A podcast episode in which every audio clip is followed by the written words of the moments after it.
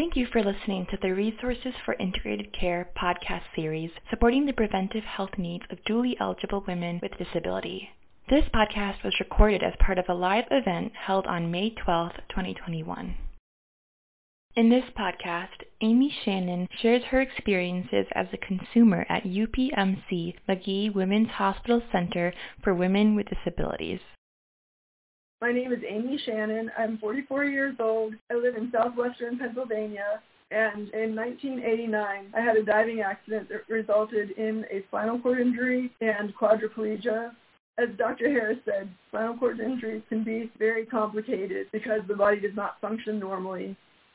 For example, I don't have any sensation from my armpits down, but that does not mean that the nerves are dead. It just means that there's a blockage from the nerves from my feet being able to send a message to my brain to let me know that there's some kind of discomfort or pain.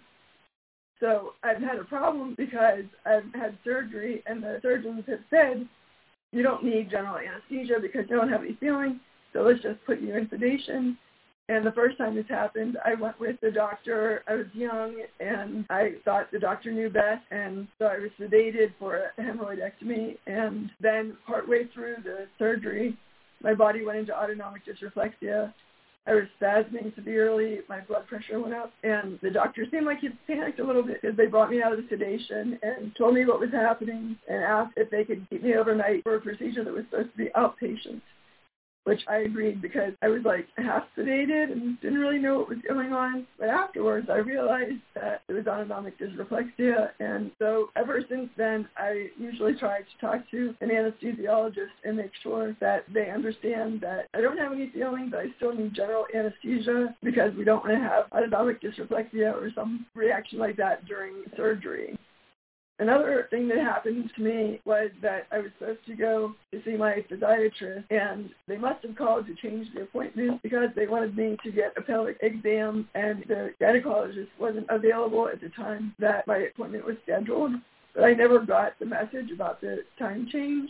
So when I showed up, they weren't expecting me, and they said, oh, you were supposed to come this other day to get a pelvic exam. And I was like, what?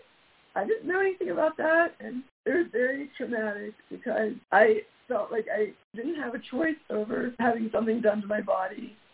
They had said that they preferred to do this because I think it was probably in the early 90s, and there wasn't a lot of options for women with spinal cord injuries to find accessible gynecologists. So they just figured that they would schedule and take care of that for me. But instead of them taking care of it for me, I waited until this year, at 44 years of age, to finally go to the Center for Women with Disabilities and have any kind of gynecological screening. And another big issue I find is that I would prefer to have my own attendant or whoever is with me in the room to assist me with maybe getting dressed or undressed maybe even assist with the transfer because they're familiar with me. They know how my body works and it's more comfortable, especially if I'm somewhere that I've never met the people and I don't know what kind of training they have.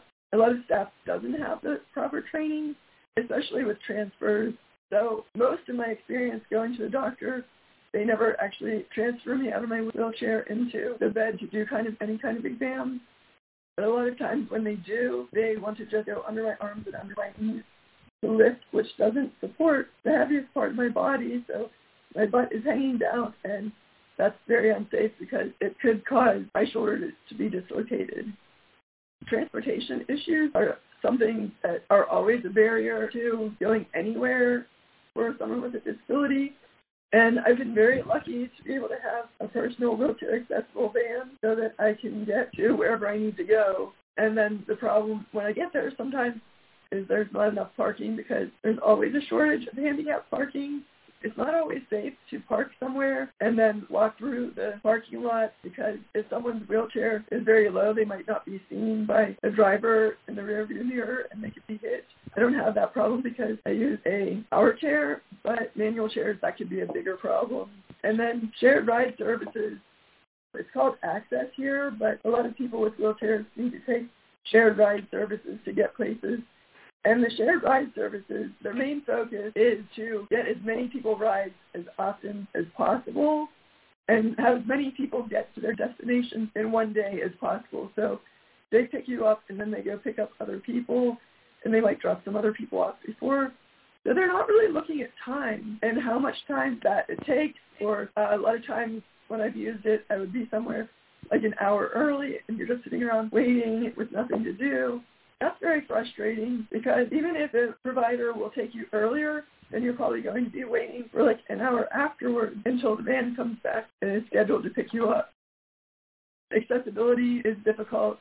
Like I said, when I've gone to doctor's appointments before, they don't transfer me out of my wheelchair, but a lot of times when I'm in the exam room, it's not even big enough for me to figure out where I can go in and turn around. And a lot of times chairs need to be moved or I'm kind of like stuck halfway between the door and the exam table. I just never feel like rooms are big enough and it makes it difficult to transfer if I can't get close enough to the exam table. Also, when you're looking at locations, parking spaces need to be flat. It's a lot easier to get in and out of the building at flat and not like on a big slope or the steep hills. So my experience in Magee was very different because it is a big hospital with a lot of parking, although the parking was all full. So my mom and I did go and park somewhere else, and then I had to walk through the parking lot to get to the building. And then when my mom and I were leaving, she just figured she would go get the van and come pick me up because that would be easier. There were doors that were easily open so that I could get in and out of the building. The elevator was accessible. And mostly going to the Center for Women with Disabilities was the staff being so welcoming. The room was bigger. I saw a Hoyer in the room right away. The bed raised and lowered. And I just knew that I was in the right place to get the right kind of care. But not all people with disabilities are good at advocating for themselves or even know how to advocate for themselves because a lot of times we're not even talked to as people. I went to a doctor recently and my mom was with me and I saw a CRNP and she actually spoke to my mom about me in the third person for the majority of the appointment instead of talking to me. And I was the one who called and made the appointment.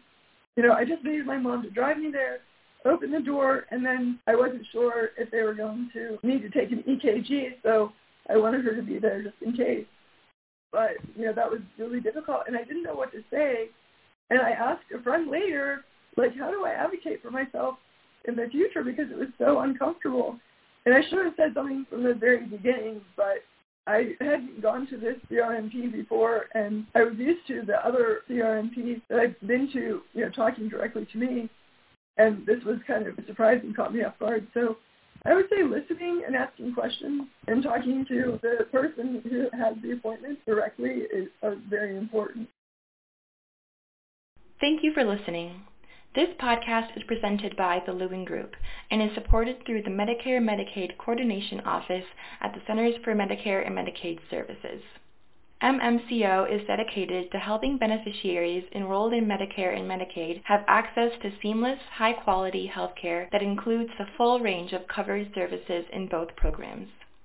To support providers in their efforts to deliver more integrated coordinated care, MMCO is developing technical assistance and actionable tools based on successful innovations and care models.